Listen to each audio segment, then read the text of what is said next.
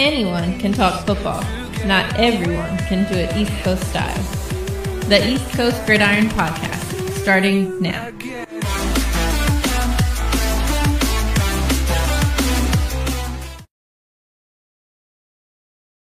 Cool. What's up, everybody? This is Dante from East Coast Gridiron. We got so many people on the panel today. We got not only do we have the stats guru himself, you know, Don that y'all see every week, but we got we got our guy Chris that's been a long time watcher of ours that uh has come over from the Wire to Wire family. Shout out to those guys over there, but uh he's been supporting us ever since we've been supporting him, so we appreciate him coming on. Um and then we also got Max or his by his government name if you want to search him up NCAA D3 superstar Max uh, Julian Morgan.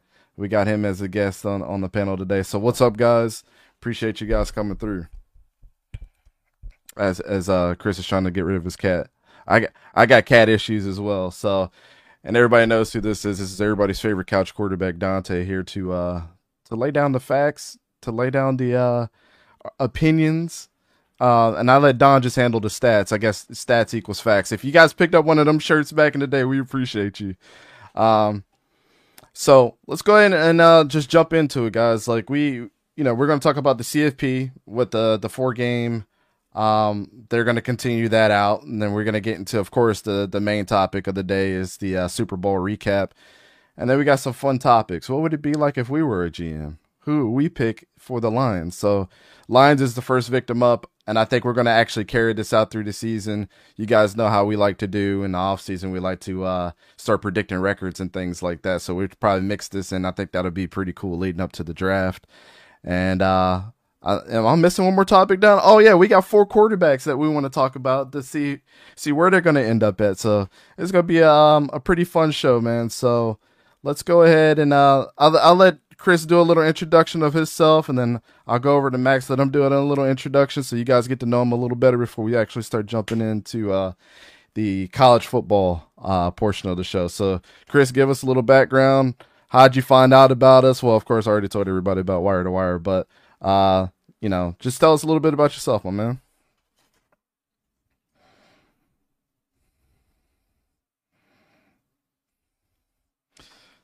Yep.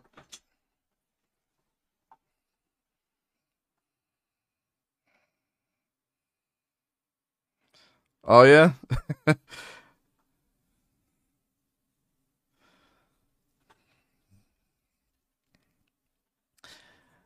yeah.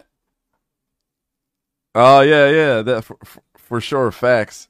And then uh, we got Mr. Mr. Max Julian Morgan himself.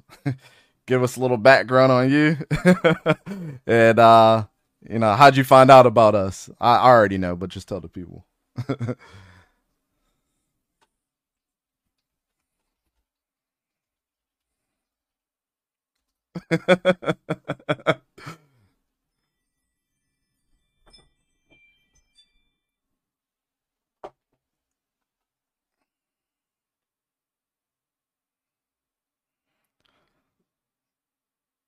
hmm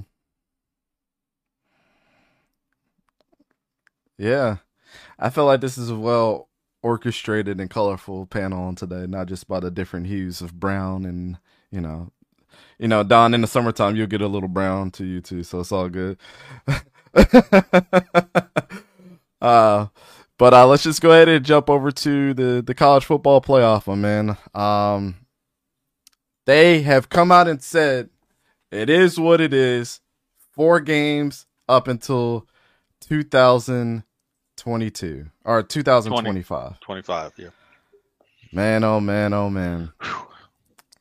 So what are we, what are we going to do? What are we going to do about this situation? Chris, I'll go ahead and start with you since you're the first one that I, I see on the panel. Uh, give us your thoughts around this, man. Do you and me and Don have been well documented on how we feel about this, but I'd just like to get your, you know, you and Max's take on this one. But what's your take on the four game college football playoff? For the fan aspect of it, I wish that they would expand it would be a lot more entertaining to see more football games. Yep. But in the sense of finding out who the truest national champion is, look at last year. Do we think anything would have changed? The way mm. Georgia and Alabama went through the season, you could have played 20 weeks, barring an injury yeah. or a fluke. They were the two best teams in college football. It's not basketball where Cinderella's time runs out.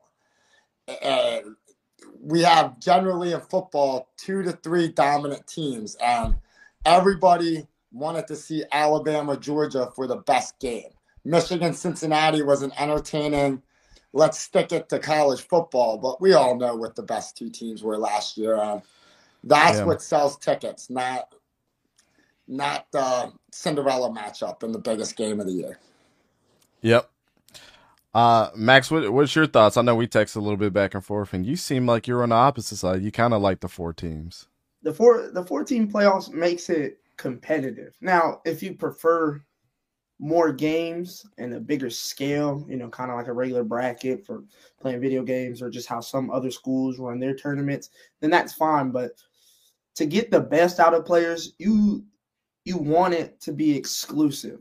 And I think that's why they're keeping it until 2025 is the exclusivity of it if you like like Chris said about Georgia and Alabama being the two best teams, but then we had like Michigan and Cincinnati coming in and bringing their little Cinderella stories in and creating that that excitement that we needed, you know, some fresh teams, some fresh faces that you don't always see coming into the playoffs, then that's awesome.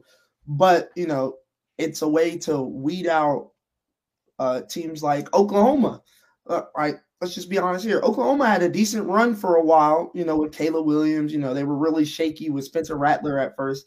But then Caleb Williams comes in, and, you know, what happens? They start winning games under Lincoln Riley, you know, becomes a, a race towards the top four. So then everything starts to become a little more competitive. You know, you want to knock out this team, or hey, you want a better seating, you know, within the top 25. But four games, I feel like four games is not enough to satisfy the average football watcher. But if you enjoy competition and just seeing everybody go at it and you know the top of the top in terms of competition, I feel like four games is the best. So you guys bring up very interesting points, but just from both opposite end yep. of the spectrum. Now, Max, I really like that point is that if you want to see competition at the highest level, you got it with the four teams. I I don't personally I don't think I ever heard anybody. Oh, I almost fell on my chair. Um, I personally don't think that I've heard anybody make that that specific argument, which is very interesting. Um, now, me and Don are all, always on. You know, sometimes we're not on the same page, sometimes we are. But this is one thing that me and Don totally agree. Kind of twelve to sixteen teams is like the the sweet spot.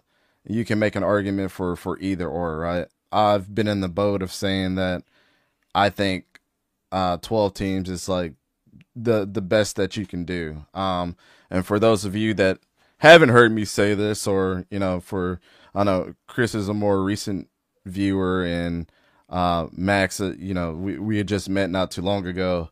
Kind of my take on it was 12 teams. You take not only the winner of you know all the Power Five conferences and the runner ups, and you seed them accordingly but then you have two other teams that are at large from some of these smaller conferences, so they get a chance. Because what we're going to run into is maybe Cincinnati is not going to do as well next year. I just don't. At the end of the day, I just don't want a. And I don't know if you were too young to to know this at the time, Max. You kind of the minority in that situation among the panel, but I was young at the time. But it was the early two thousands, the Boise State mm-hmm. teams from then that didn't even get a chance. Yep and everybody know that they could have stomped a mud hole in some people just you know surprisingly. But we didn't know. We never got a chance because it was everything was done by computers and everything and strength of schedules and all that stuff had to you know to throw itself in there. But i mean there's only so much that a coach can do with trying to schedule teams. Now on the other hand luke fickell did the right thing in scheduling the notre dames of the world. That was their shite brining spot right there. Of course scheduling them and beating them at home. Now, um, that's that's kind of where I lie with it. I know it's not perfect. I think Joel Klatt, if any any of you guys watch Joel Klatt, I think his explanation on what a you know 12, 14, and 16 team playoff would look like makes a lot of sense too. Um, and he wants to see more teams have a little bit more home field advantage for doing what they're supposed to do as well. And he throws that in his mixture. But Don, what was you know just for these guys up front and you know some of our newer viewers who who you know what what was your thoughts behind you know your argument for more than four teams? Well, I think there's going to be more of a trickle down effect if you're keeping the four teams of other things that impact it, such as the NIL and everything like that, the transfer portal. You're going to have more people wanting to get to that top four teams that are likely to be there and when they can't get there, fine, they're going to go somewhere else. But then what is their dedication to that team? Do they play in their uh, beyond conference championship? Do they play in their bowl game? Does it really matter mm-hmm. because they want to get on with their uh, pro career or you know is it going to spoil any of their nil money if they get injured They're, it's going to trickle down into a lot of other things so if they open that field up you're going to have more people being more competitive in more games I just always said at the end of the day, why have 120 something teams in FBS football if none of them are going to get a chance to compete? It's almost redundant to see these teams just, you know, play a season that really doesn't matter when they're not even going to be able to touch, you know, a national championship trophy unless that team does well enough and by chance and by recruiting um, has a chance to move into a, a bigger conference. I mean, look at Appalachian State. They smashed they didn't smash but they beat michigan several years ago.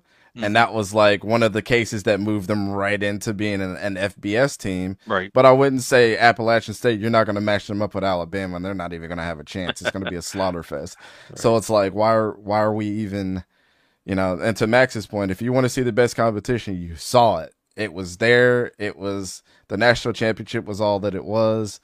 But you know, and everybody's heart of hearts, everybody would love to see the Cincinnati versus Georgia or, you know, the Alabama versus Cincinnati or even Cincinnati versus Michigan if they'd laid it out in, you know, in a different way. That still would have looked cool, but um, that wouldn't have looked good for Michigan by losing to Cincinnati after they just lost like several years ago to Appalachian State. But uh, what's your, I mean, what's your guys' final thoughts on this? I mean, uh, the four game thing, I, like I said, 120, 130 plus teams. This this is not the right format. Bright side, we got the best competition. Nobody's arguing that at all either. Um, so I kind of I kind of feel like I'm uh, you know a rock in the hard place, like you know uh, you know right now. So any any final thoughts on, on this? I think if you expand it, you were talked about getting better competition, but is Kenny Pickett playing in that one verse 16 game? Or mm-hmm. are we just watching people that know they can't compete against the Alabamas and the Georgias, the number 12 through 10 through 16 that know they don't really have a chance?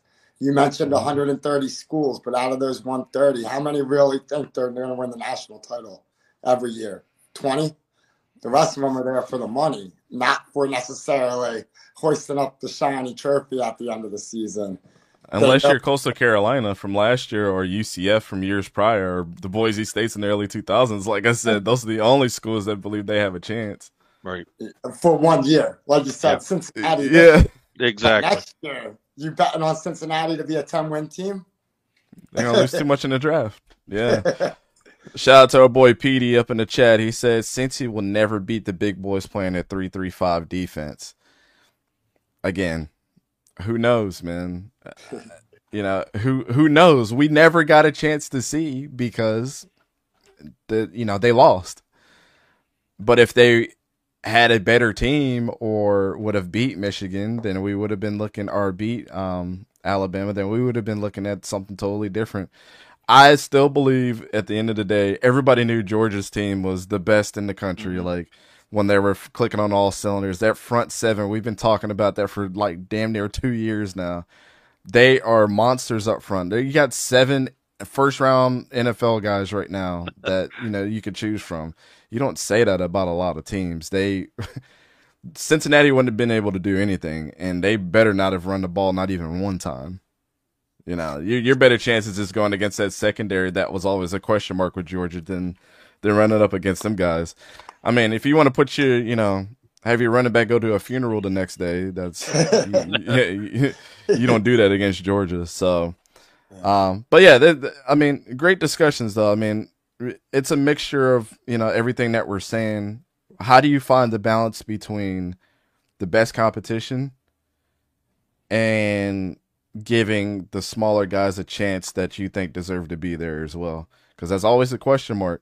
Is Alabama scared to lose against a smaller school? Let when is the day that we're going to see Tulane upset Alabama? it's never going to happen. it's not happening. But if they go 12 and 0 for three seasons straight, it's kind of like the Cincinnati thing. They kind of got to get a chance at the end of the day. Like you'll never know. It's always going to be a question mark.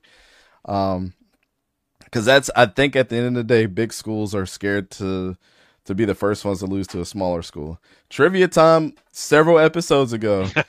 you could be you could be the Rice University out there yes. that's beat Georgia, Alabama back in the day, and nobody was talking nobody's talking about owls. You know, they, they weren't talking about the the Rice Owls at all. But if you go look at their resume, they beat all these teams back in the day.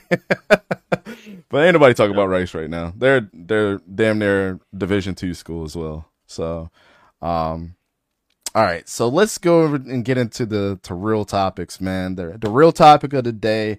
We came off last Sunday watching Super Bowl LVI, Bengals versus the Rams. Everybody was excited that we saw not two teams that weren't the the normal guys or the normal players getting in. Um, the argument was, do you blame the Rams GM for making all the moves he did in the offseason? Your goal is to win the Super Bowl every single year.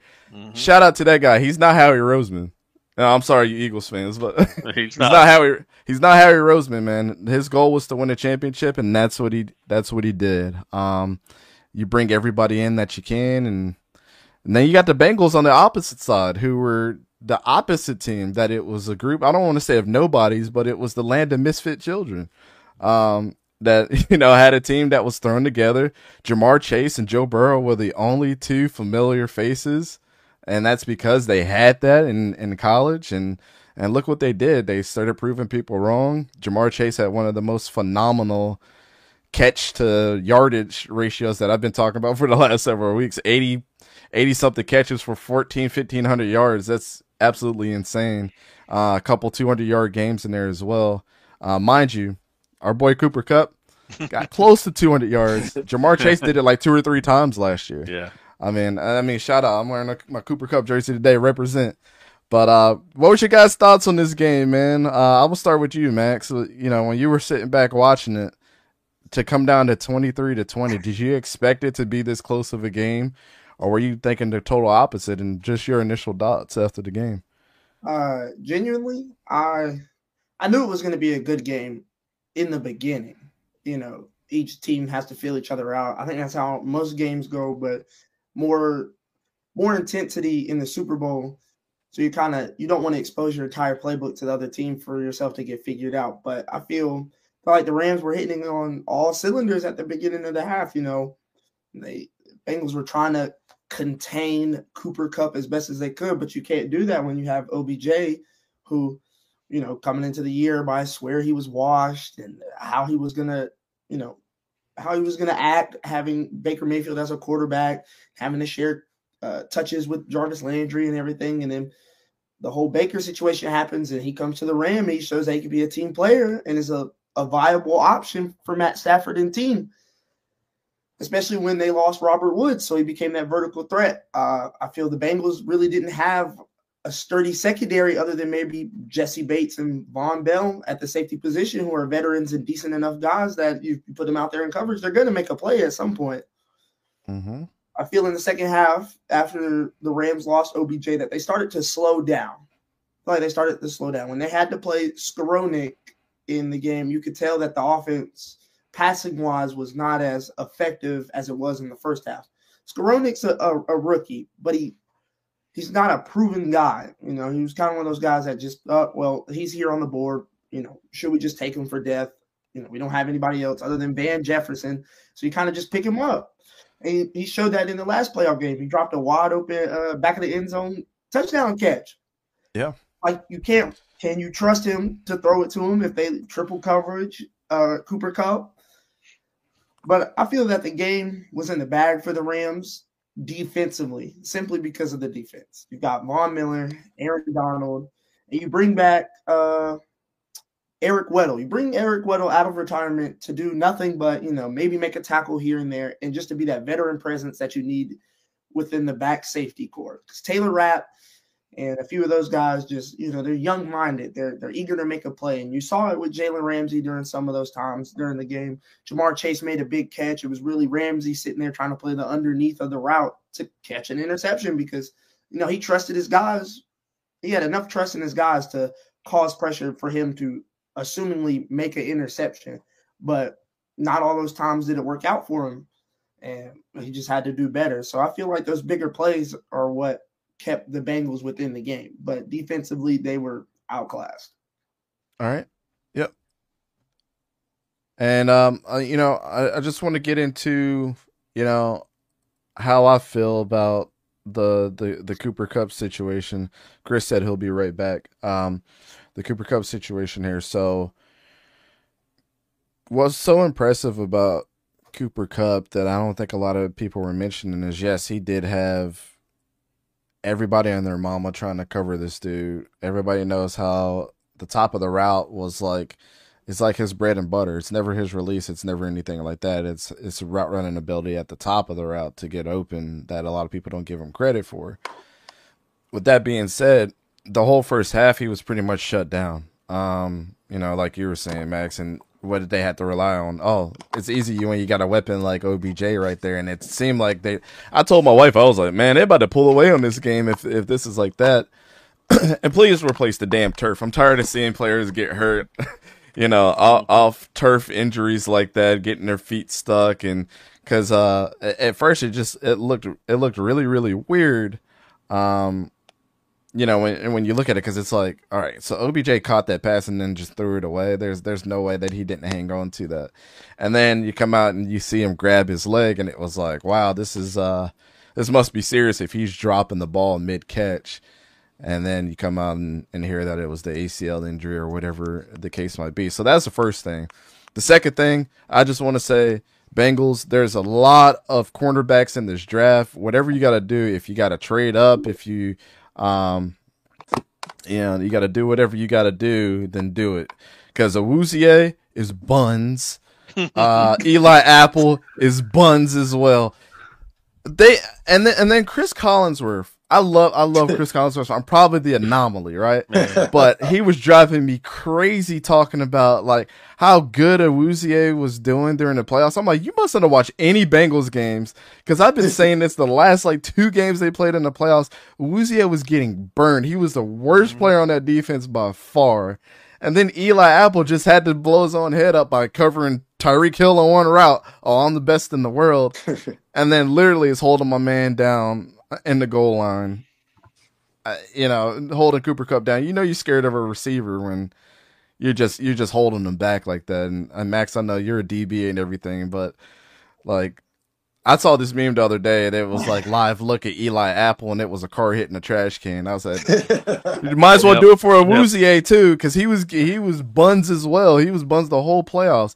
Jessie Bates was like the only one that wanted to step up and make plays, but you know, Jessie Bates is not a cornerback either. He's he's a safety, so he can't do it all. Uh, but those are the two points I wanted to make. Um, you know, Chris, what was what was your thoughts when you were watching the game? I mean, I thought that one, you saw how valuable OBJ was before he went down. The Rams' offense was marching down the field. He was on pace to be the MVP, not Cooper Kupp. He was balling out. He went down in that offense. You called that. Um, and on the for the Bengals, man, I know that everybody's happy with Chase, but Penei Sewell would have kept Joe Burrow upright. That man can't mm-hmm. take those hits. It's just not. We saw it last year with Patrick Mahomes in the Super Bowl, but he had lost his to injury. Cincinnati doesn't have anybody there.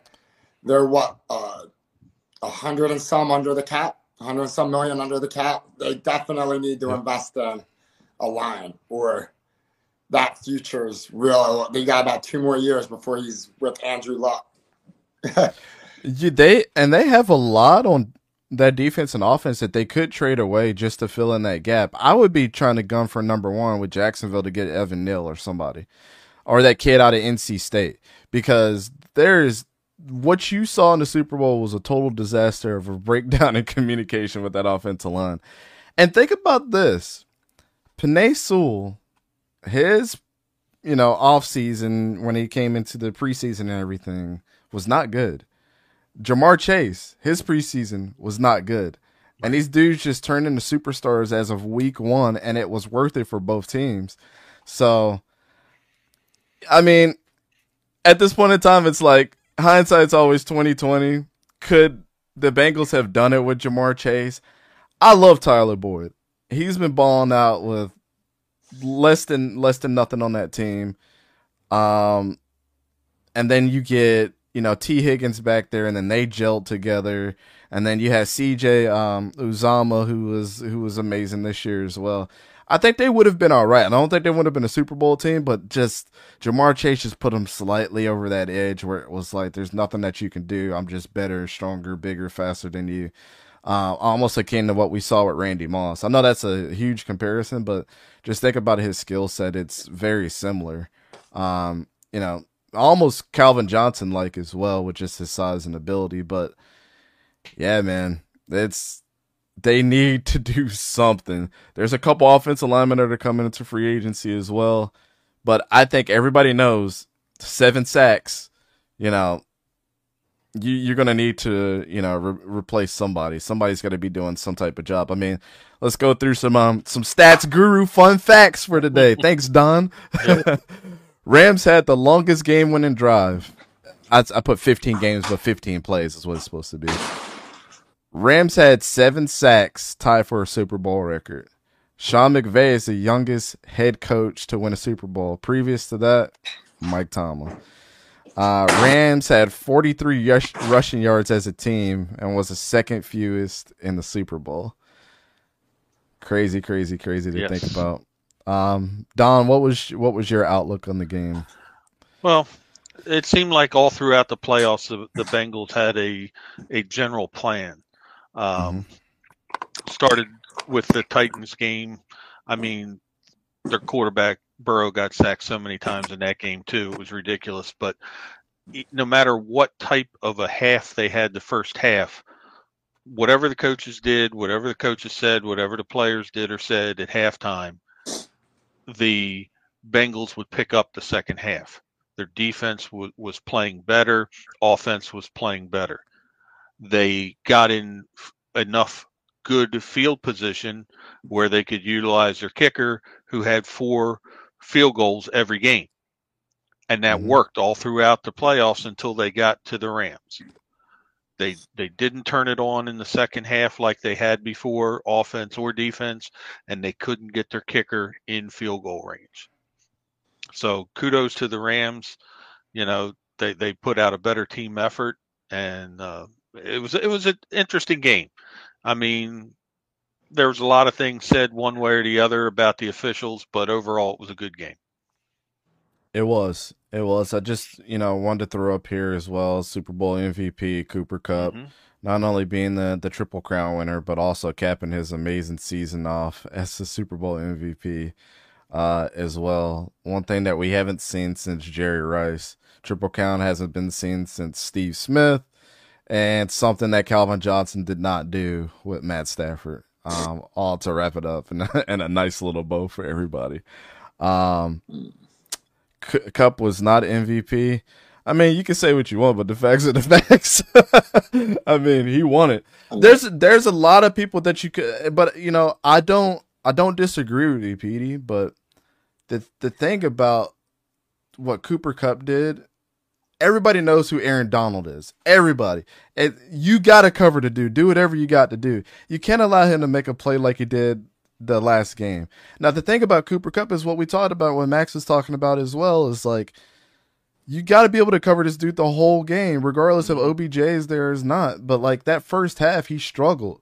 He struggled, and then came out the second half. Not only made an amazing catch at the back of the end zone in the very first half when nobody was covering him, um, but but also just to get that last drive was brutal And if you ever play football, man, getting hit and getting held numerous times over and over and over and over and over again and still making that amazing touchdown grab he did at the end, you you have to you got to give it the cup man. Si- a, a silent assassin. man, he didn't do anything all game. OBJ's injury had an impact because Kupp couldn't produce. Hey, I'm a, I'm gonna just throw it back up for you, my guy. Eight catches, 92 yards, and two touchdowns. I mean, it is what it is. Yep. You can say as much as you want Eli Apple and uh and Awuzie or Buns, but he again, just like Aaron Donald, you gotta treat Cooper Kupp the same way. I mean, I, it's like to me. Let's take a step back here. To me, it's like if he's not your number one priority, what are we doing? If Aaron Donald's not your number priority on defense, what are you doing? Because Jalen Ramsey had the worst game of his career. So he was automatically a non-factor. So you got to go and focus on the guy that's giving you so much dis- disruptions. But to be honest, a lot of people could have been an MVP because there was a lot of people stepping up and they were doing things in the trenches that were allowing this stuff to happen. Von Miller had a really good game. Um, what's his name? Floyd had a really good game at, at linebacker as well. Nobody was talking about that guy. It's there's numerous guys that that, that could have got it, but to say that he he doesn't deserve it, I mean. It might be a, a little biased, or whoever's doing the voting might be a little biased in the season that he might have had, but uh, would you rather want OBJ to win MVP or Cooper Kupp? Which whose head is gonna get blown up more at the end of the day? Yeah. OBJ would have won me money. oh yeah, he would have won you money too. He would have won you money too. Um, but yeah, I mean, it, it just is what it is. You got to accept it. Cooper Kupp is uh is is your Super Bowl MVP. But how many times have we seen Super Bowl MVPs that shouldn't really won it? I don't think this is kind of that case, but there's been a there's been a couple times where you're like, mm, I don't know if he should have won the MVP. Um, how about how about your boy? Uh, what was his name? Um, Malcolm something. They used to play for the Seahawks. He made that one good play and won MVP. Malcolm Smith. Yeah, Malcolm Smith. Yep. Mm. Malcolm Smith played linebacker back for the C the Seahawks. Made one good play and he won MVP, and everybody's like, "What the hell is going on?" Uh, Julian Edelman won MVP. Shadir really won that year. I mean, every it's, cowboy it's, ever. But it's kind of. I think the Super Bowl MVP award is kind of like, "What have you done for me lately?" And that last drive pretty much secured it for him. Outside of Aaron Donald making that one play. Hmm. Where he just swung his arm out and drugged the guy to the ground. I mean, but he was doing it all game. I think if you're gonna do anything, treat it like fantasy. Who you gonna get an MVP award to? Just give it to the full defense. for the Rams, just give just give it to them all. This is a shared award. Here you go, defense. uh, but I think it was a it was a good Super Bowl, guys. I mean, any any other things that people are not talking about that you guys observed from the game, or just like any kudos to any player on any one of those teams that um that you feel like should get it.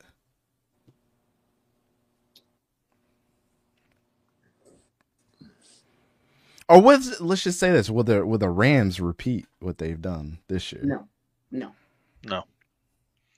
I will don't the think, Bengals I, repeat what they? I don't done? think either team's making it back to the Super Bowl. The Rams will. You think the Rams will? I don't know about the Super Bowl, but the Rams are going to be in the playoffs. Stafford's got one more year. Kupp is still there. Uh, there's their running backs. One of them's going to stick around. Cam Akers will be back next year. That GM shown he values zero draft picks. So what's to stop them from next year trading more number ones to replenish? Uh, they have a short window, but it's not a one year window. Mm. Yeah, I I like the Rams. I just don't. I think it. I think it depends on a, a couple things. I honestly think it depends on where Aaron Donald's going to be next year how much I mean, and I'm all about psyche of players, man. I mean, said the same thing about Carson Wentz. How is the psyche of Jalen Ramsey right now? Watching what was just done to him. He's probably honestly, he's not that down bad. He's not. You don't He's think really so? Like, well, this is coming from a DB, so I want to hear it. I'm telling you, as a DB, you have to have a short term memory loss. So you, you could get snagged on. You know what I'm saying? You can give up 60, big 60 yard bombs like the entire game. You could have one bad game. But Yep. then the next, like, as soon as it's over and you get the win and whatnot, you got to just let it go. You know what I'm saying? You go back to the drawing board, you go, okay, what did I do wrong here? You know, how can I improve on for that for the next game? Jalen Ramsey is a great athlete. Simply put, generational talent at cornerback. Now, you know, he's not the next Darrelle Revis, you know, clamping up guys, only limiting them to under 35 yards for a season, but you know, he's clamping up notable guys, uh, DeAndre Hopkins, DK Metcalf, Tyreek Hill, those kinds of guys. He's always, you know, he's always going to make them draw out the best in themselves in order to beat him. But when he does do something bad, you know, yeah, it raises his emotions a little bit because he knows how much weight is on his shoulders as a superstar player on that team. But at the same time, you kind of got to let it go. You won the Super Bowl, you celebrate it. It's time to move on and just work in the offseason to perfect the craft. Do you guys think that face mask had had anything to do with uh his lack of confidence for the rest of the game?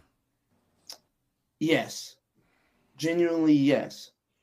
Because that face mask was an was nearly an awful miscall to the Saints Rams game where uh was it Robey-Coleman that uh laid Mhm. out Deonte Harris on the little wheel route that should have sent the Saints to to what was it, the divisional round, right? Or I think it was a of the championship round. Championship. one of the rounds.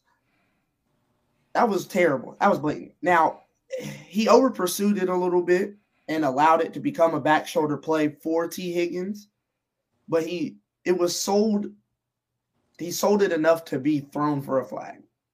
I mean, if you're gonna you're gonna throw a flag on something babyish, you need to throw a flag on you know a face mask call, a blatant one at that. Some uh, some of the people were saying that the refs they thought were biased, but then it's like, well, if you pull out that that face mask and then what happened at the end of the game where Cooper Kupp got held up by the linebacker there at the end, it's like, well, you gave one, now we win one now too. So I mean, it, it's, it's, I mean, but they really need to define what what exactly is a interference, what exactly is a hold. I'm still confused on what what the hell a damn catch is. Why we don't have this much controversy in college football, and they just got to keep one foot in. How can they? How can they get it right? And it's like we can't even get play calling right, like down to a science. I clearly saw a tug on a jersey. If you're holding on somebody's jersey to hold them back from running them routes, and I'm sure out of all the receivers out there, right, every receiver wants to lose, you know, win a little bit. They want to win every single batter out there. If this was OBJ, I probably wouldn't have called the flag. But I don't think Cooper Kupp has fallen to his knees if you know, if, if he wasn't getting held back of some sort from that play. You know, some things look. How many times have you seen a player get injured and it looked a not as bad as when, you know, the play was happening in real time? And then Ryan Shazier's injury, for example. How bad did that look? It didn't look bad at all, and then this dude couldn't move. So, I mean, it's like the same thing with penalties. Like, you're not out there, you don't know how strong these guys are. And I'm sure, Max, you know, like some receivers are just super strong that can just, you know, maneuver you, or you're just stronger than one of the receivers, and you're just maneuver them out the way, and you get, you know, you're getting away with these little things, these hand fighting little, little things that you're not getting flagged on. But it's just like, you know, you're a magician at your craft. So, this is what it is. Yeah, you'll always meet guys like that. You always meet the big six two, like two twenty five guys. They're DK strong. Metcalf. I've yet to meet one of the. yeah. I don't want to. I don't want to. But Yeah. you meet guys like that. You know, the guys that will hand fight you along the side. You know, along the sidelines and stuff. And sometimes you'll get called for it. Sometimes you'll win the call that you want. Sometimes they'll win the call that they want. But you just got to honestly just roll with it. You just got to keep doing what you're doing.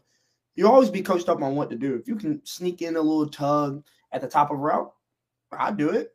I do it all the time. Yeah.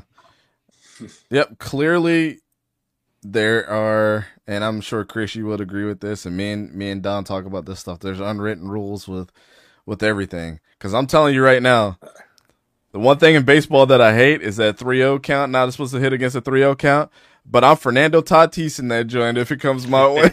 like you throw it down the middle, I'm hitting a home run. I don't care if everybody hates me. It is what it is, man. You do what you got to do to secure the win. At the end of the day, if it's a W in the win column, I don't care about none of them unwritten rules. I'm doing what I got to do. So, um, some people might hate that, some people might love that. It is what it is. But, um, but yeah, man, I I love the fact that this was a, a great Super Bowl.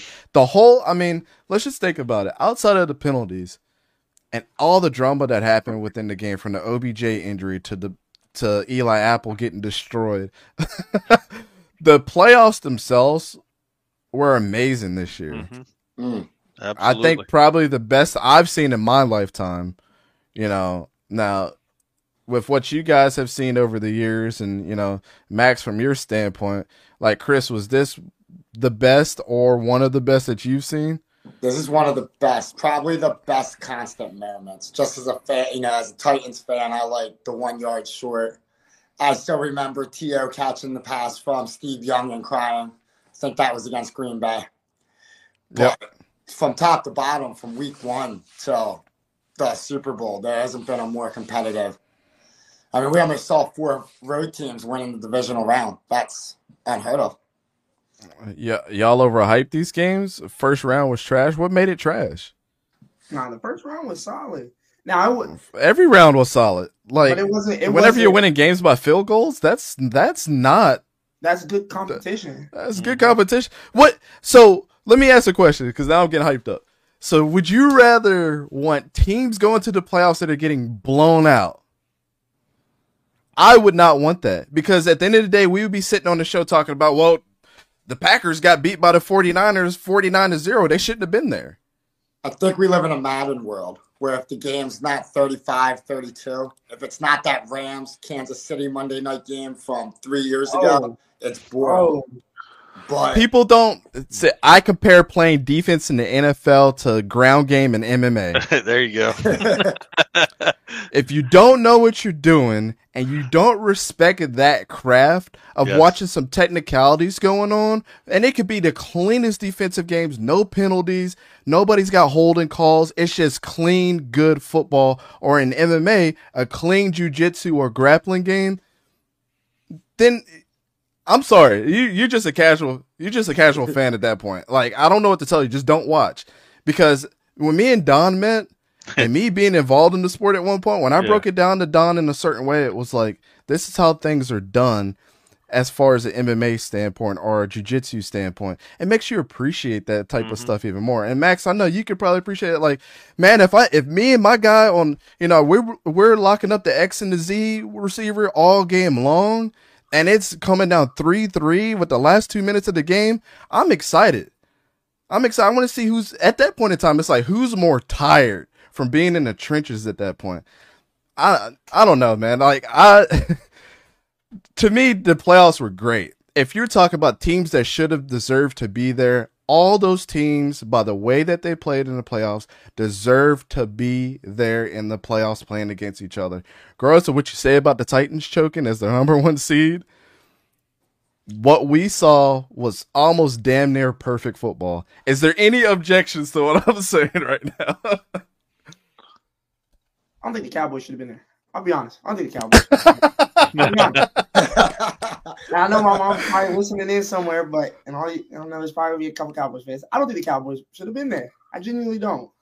I the Cowboys had talent, right? CD, uh, Trevon Diggs had a great season a 50-50 season. You know what? I, I, won't, I won't say great because I, I can never give him his props for that for that season. You know, I can give him props for breaking the record, but I'm not gonna give him his props for for the season. You know, and that's you know a little controversial. Oh, you play DB. Why are you not gonna give a DB that broke a record his props? You can't. To me, you can't break a record positively, then break another record that's also negative to you. you give up over a thousand yards, but you catch eleven picks. Yeah. I had, exactly. to, I, had my, uh, had to tell my DB coach. I said, he said, "Yeah, Trevon Diggs is a dog." I said, "No, he's not." He said, "Why do you say that?" I looked Thank at him. You. I said, "I said adequate coverage allows for more uh, targets." He says, "What does that mean?" I said, if you suck in coverage, I'm gonna throw it at you every game, all the entire time. If I watch all all these other receivers beat you at the line of scrimmage, beat you over the top, or beat you, you know, short to intermediate routes, I'm gonna throw it at you. I'm gonna test you. I want you to prove to me that I shouldn't throw it to you. That's why Jalen Ramsey hasn't hasn't touched the uh, interceptions record neither. They don't throw it to him. You're not gonna throw it to a guy like Jalen Ramsey when he covers everybody proficiently. You're gonna throw mm-hmm. it to Darrel Williams, uh, Trevon Diggs, uh, Chidobe Awuzie, Eli. You're gonna throw it to those guys. You're gonna see if they're really good. And I feel like other than Micah Parsons, that team was just not better than some of the other teams in the NFC. You know, the Eagles weren't a bad team. They were a wishy-washy team. I don't think that they they would have won that Tampa Bay game. Mm. I don't think they would have won that game. But I feel as if, you know, maybe another NFC team over the Cowboys would have made it a little more competitive against the 49ers because the 49ers came out there with a plan to run the ball. Jimmy G's not going to take like 30, 40 passing attempts. We're going to give it to Eli Mitchell. We're going to give it to Deebo Samuel, George Kittle here and there. And then we're just going to let our defense play. And even then, their secondary isn't as strong as it used to be.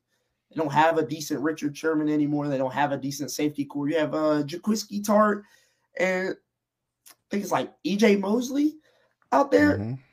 And then you have uh, Fred Warner as a middle linebacker. And, you know, you saw their front seven get absolutely just demolished in the offseason because they wouldn't re-sign Arik Armstead. They let they just let people walk. So they they were playing with just you know Nick Bosa and crew.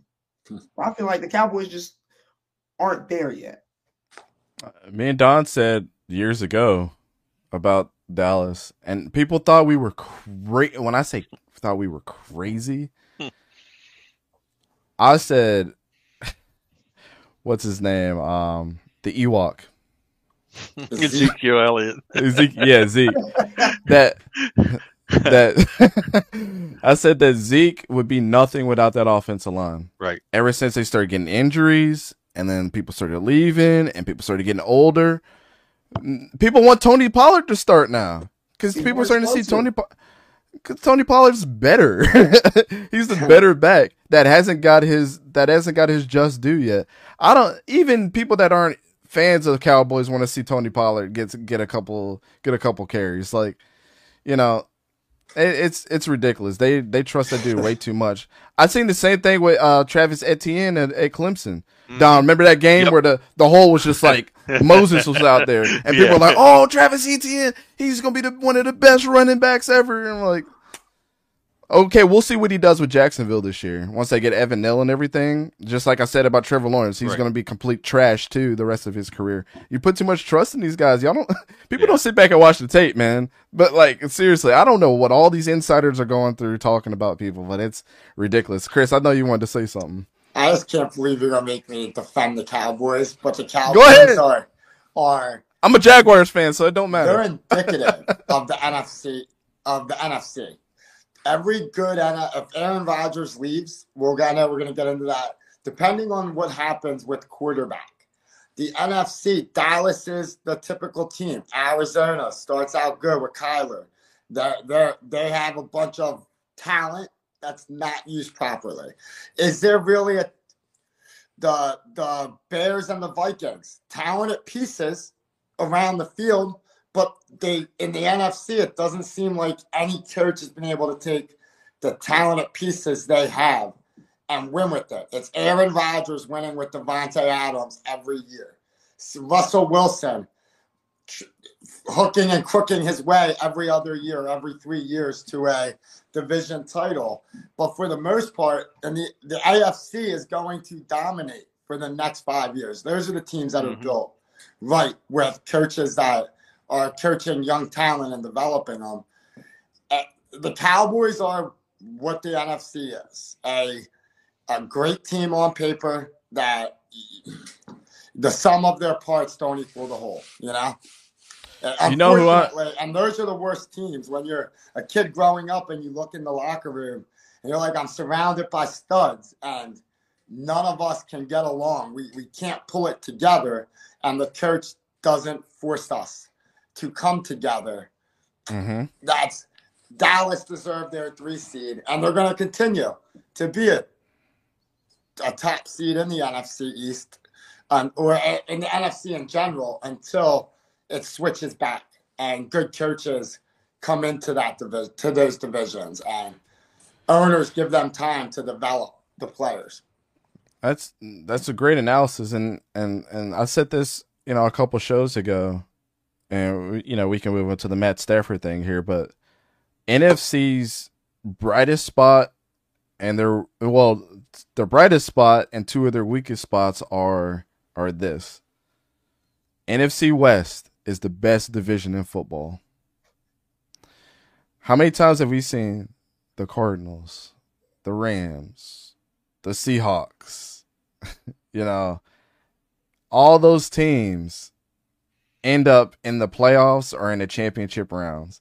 How many times did Aaron Rodgers lose to the mm-hmm. Seahawks in the NFC Championship game? Right. The Rams, the you know, those teams. You got the best division in football right there. On the other side, NFC East is the worst division in football.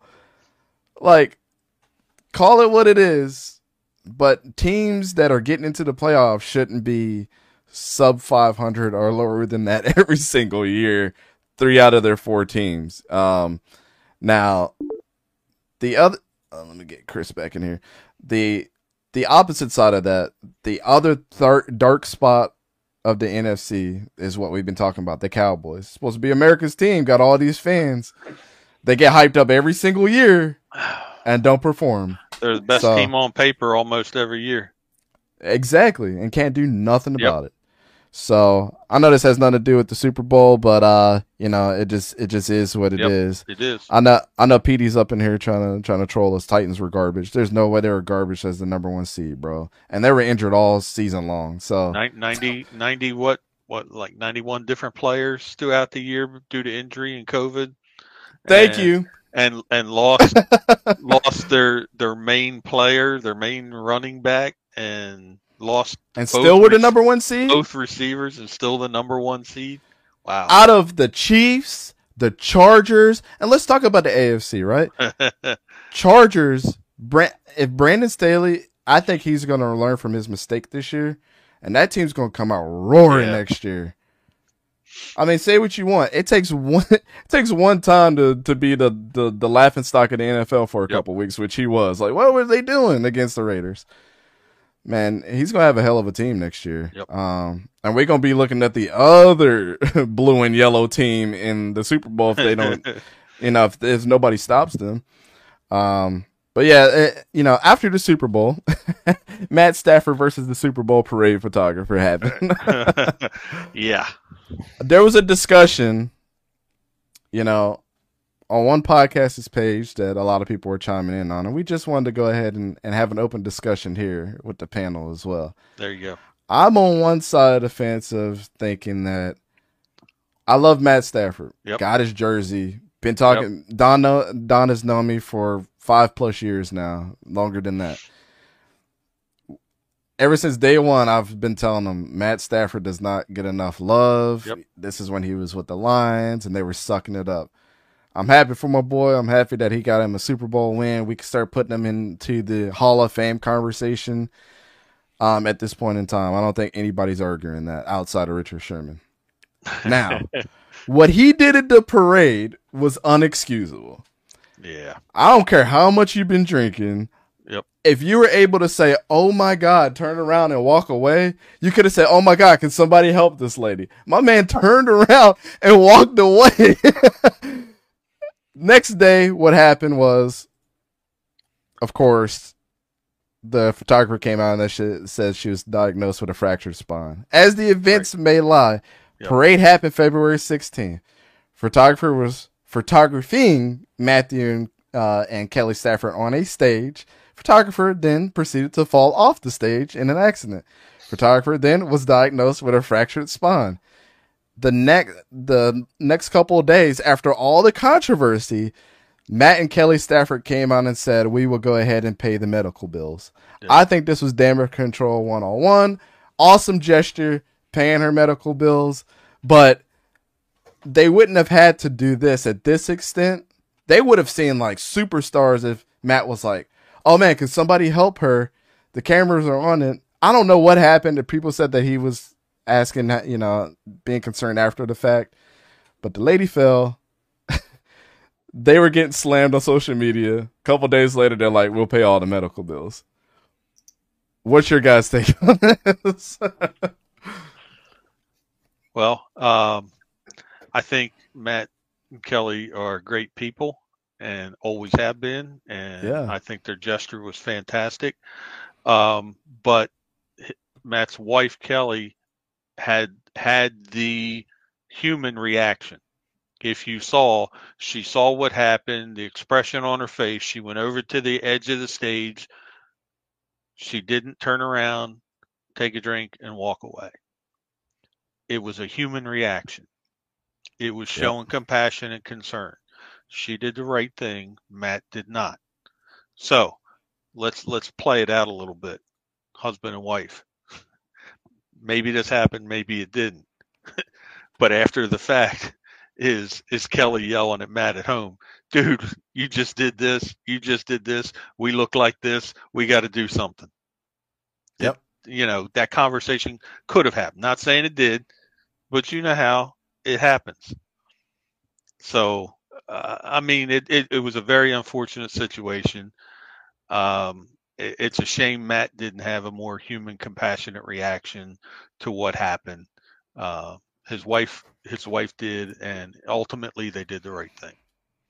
yeah, at the end of the day, we're not, you know, we're not upset at the fact that they did it. I just don't like the Right. damage control and situation that that happened after the fact, and that some people, uh, I'm like I said, you know, like Don said too, they're probably wonderful people. Yep. Um, you know, and done some wonderful things. Now, outside of that, you know, Max and Chris, how do you guys feel about the situation? It's it's related to football a little bit, but does this does this almost a little bit ruin Matt Matt Stafford's legacy? No, no, no. Because let's just be honest. Let's be honest, right? Let's be honest. We've all seen a friend or just some random person fall down in an embarrassing moment or something like that, like the reporter did, and we just went, "Oh my goodness," and kind of walked away. We've all done it. Mhm. I've done it. My friends fall down flat on their face. I'm gonna, walk, I'm gonna turn around and laugh. That's just that's just me as a person. Of course, I'm gonna make sure after the fact that they're okay. You know, kind of like Don said that Kelly went over there and had a human reaction. You know, was like, "Oh, are you okay?" You know, and Matt, you know, you know, honestly, would you rather get caught laughing at the situation on camera or just having your back turned to the situation? Personally, I'd rather get caught having my back turned to the situation rather than being caught laughing on camera. Because I was Matt Stafford and I seen the reporter, the uh, photographer fall off the stage, I'm gonna bust out laughing. Yeah, I, Right. I, I I totally get your point, Max. The the thing I'm looking at is none of us, because of our life choices, because of our circumstances, are in their shoes. We are not high profile people on camera all the time, and I think they just need to be more aware of if you're on camera, you you need to do these things. That's all. I got you to create a more uh, Yep. presentable Yep. figure in a way. Yep. You got it. Okay. Yeah, for sure. And I totally agree with that as well. But you know, like you said, we aren't always in those high profile situations. So Right. you know, you know, our friends and family may record us here and there, you know, at events and stuff. So there's always going to be something being recorded. Right. But I feel like if if you were in a high profile situation, you know, you were a little intoxicated, would you rather would you rather get caught laughing or just have your back to it? Right. And I just kind of have my back to it. You know, you take you take the Yeah. the punch on the chin, you know, you just keep it a walk and then you go, okay, now I have to do something to make it better. Like Dante say, damage control 101, whether it be, you know, out of the goodness of your heart or you're just trying to protect your character, you have Sure. to do something You have to do something. to Yep, alleviate the the heat in the match. Sure. Yep, for sure. Well, you know, there's not enough to be said about this. I think I think at the end of the day we could just call this he he messed up. Yeah. you know you know you done messed up, right? Yep. you know? Yep. And it was just one of those things and an incredible gesture came out of uh, one Yep. of the you know, crappiest situations. Uh, Yeah. let's see if we can get Chris back in here now. Chris, There can he you is. hear us now? I don't know. Uh, he still can't hear us. Okay. Um, he's saying that he's having some trouble hearing us, but that's cool. We'll uh, we'll we'll continue to show until he jumps back in here. So, Don, would Yes, you do sir. the honor, sir? AfloatPosters.com. It is time. Afloat Posters is your one stop shop for sports and custom posters. All posters are premium with crisp and clean graphics. There are up to three different sizes and will look great in your office, bar, restaurant, man cave, living rooms, and bedrooms. There is free priority shipping on orders over $40. Please visit afloatposters.com. That's A F L O A T posters.com for more information on their current collections. And for you HBCU fans, he's now a licensed seller of most HBCU schools. So visit hbcuposters.com for more information on those items. Thank you to Afloat Posters for your continued support.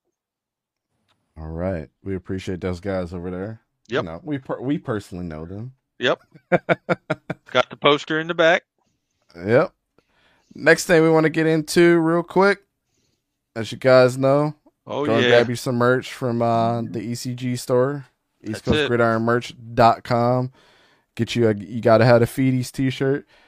Max, when you get back to playing football, man, you gotta have a Feeties. You know what Yep. I'm saying? Like you trying to I got trying to lock up your receivers, your receiver. You gotta have a Gotta have the Feeties. So Well, go ahead and get you a Feeties t-shirt. Uh, you know, Chris just recently copped one of the the ECG Superman joints that, Yes, that we got out that there. was so awesome. yeah, we appreciate that too. I got Um, the hoodie on today. Yeah, I, I don't have it, but you know, I took the the dog outside early, and it was uh, still a little chilly. Last night we was in Philly, man, Yeah. and I wasn't expecting it to be so cold. but I, I, yeah, I had to tell myself, you know, you messed up, right? I should have wore a hoodie or something. Yep. Um, but yeah, East Coast Gridiron Merch.com. I think our prices are very reasonable, as I say every single week. We're trying, we're not trying to nickel and dime you. Yep. You know, like you get you get the ship and it comes straight to you. There's we're we're not in between that. So whenever it says it's gonna ship, it says it's gonna ship. Yep. We let those guys take care of it over there. Uh, nice high quality t-shirts. I know some people had some some issues with some of the printing um, back in the day, but hopefully they got that figured out. We let them know that you know a couple washes and sometimes like it was doing weird stuff. But uh, yeah, go ahead and grab you a, a t-shirt, hoodie. Um, summertime's coming back around. You know what I'm saying? Grab you Yeah. grab you a Feeties t-shirt. Um, all right, fun topic. If we were in the war room as the Lions, Since they have What- two picks in the first round. they got two picks in the first round. Yep. What would we do? Just trying to we're trying to figure it out. Chris, can you hear us now? You good? I Yeah. saw you do the thumbs up. All right. All right, we're back in there. Back in there like swimwear. All right. So Don, go ahead and give us your, your picks, Well, I. I think, you know, it's going to be Aidan Hutchinson with pick number two, the edge out of Mi- Michigan. Would not be my pick, but I think everybody in the war room would outvote me because they want the local guy. I mean, Mhm. kind of like Zach Wilson and the Jets last year. The Lions believe the hype, and they are going to go with the hometown boy. Then, with pick 32, they need someone to step up and catch the ball during Jared Goff's last season as a starter. So they grab Chris Olave, wide receiver out of Ohio State. Why you do my man Goff like that? I've been trashing Goff like his whole career, so it's all good. I, I think he's done after this year. Uh, after this year, really? Yeah, Like th- yeah, he'll like he'll- done as in retiring or done No, as like done you are a as in- secondary guy Yeah, you you are a backup somewhere. Yep. Dang. Yeah. Number two on the depth chart, Jared Goff. Yep. what happened, Jared? Dang. All right. Well, does Chris Olave fall that far? eh, it's it's going to be iffy. It's, it's I don't know what this draft is It's going going to to bring us. It's going to depend how quarterback crazy people go in this first round. I don't think they should, but I got a funny feeling they are, and if they do, he will drop. Nice. Understood. Yeah. I'm gonna keep my pick from what I told you guys about. I think secondary is one thing that they are struggling with across Yes, the they are. board. Um, I don't think they go with Aidan Hutchinson right away, but I think they go ahead and fill the two cornerback spots. Wow.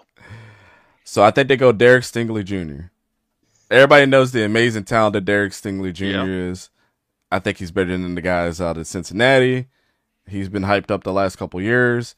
He reminds me of Patrick Surtain for the fact that he's big, he's physical, his his hand placement, the hand fighting that he does, all that stuff, you know, stopping you before you even get open on your route, good at top of the route, like he does it all. And later in his career, like I think Patrick Surtain is going to do, is because they're such big body guys. I don't think they're the speediest guys ever, but they'll be able to transition to safety really, really soon once they start hitting that downfall as a as a cornerback. uh, Once that speed starts dropping off, so I think he is a 12 to 14 year guy right off the rip that you can go and draft. That's going to be great for them. On the other side, because I think they need help at cornerback. Not even going to mention my boy from Ohio State that they drafted. The dude is buns. at number thir- at number thirty two, Kaiir Elam. This hurts me. I'm a Florida State guy.